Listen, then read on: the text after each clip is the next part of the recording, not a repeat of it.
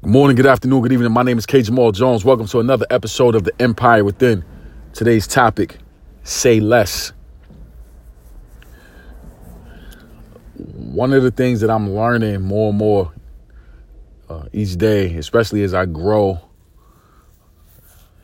uh, into who I am as a man, husband, father, speaker, coach, writer, mentor, person in general I'm learning more and more that the power of words are amplified only after action takes place. So, in other words, just words alone are not powerful until action is put behind those words. And I think we do ourselves a disservice by surrounding ourselves with words that sound good, that are eloquent, and that make us seem to be well read, intelligent, thoughtful, considerate, contemplative human beings. Until it's time to actually execute and put action behind those words it means nothing. So today's topic, say less, is really a matter of literally saying less, but also just um,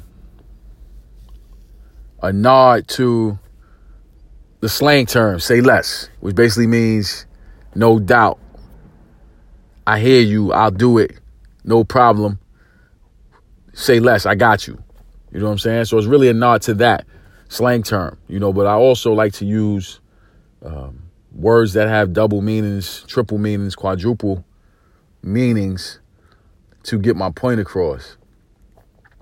On this journey to success, yes, you have to surround yourself with words. You have to speak things into existence. But after you speak things into existence, at some point, action has to take place in order to allow that word to become alive.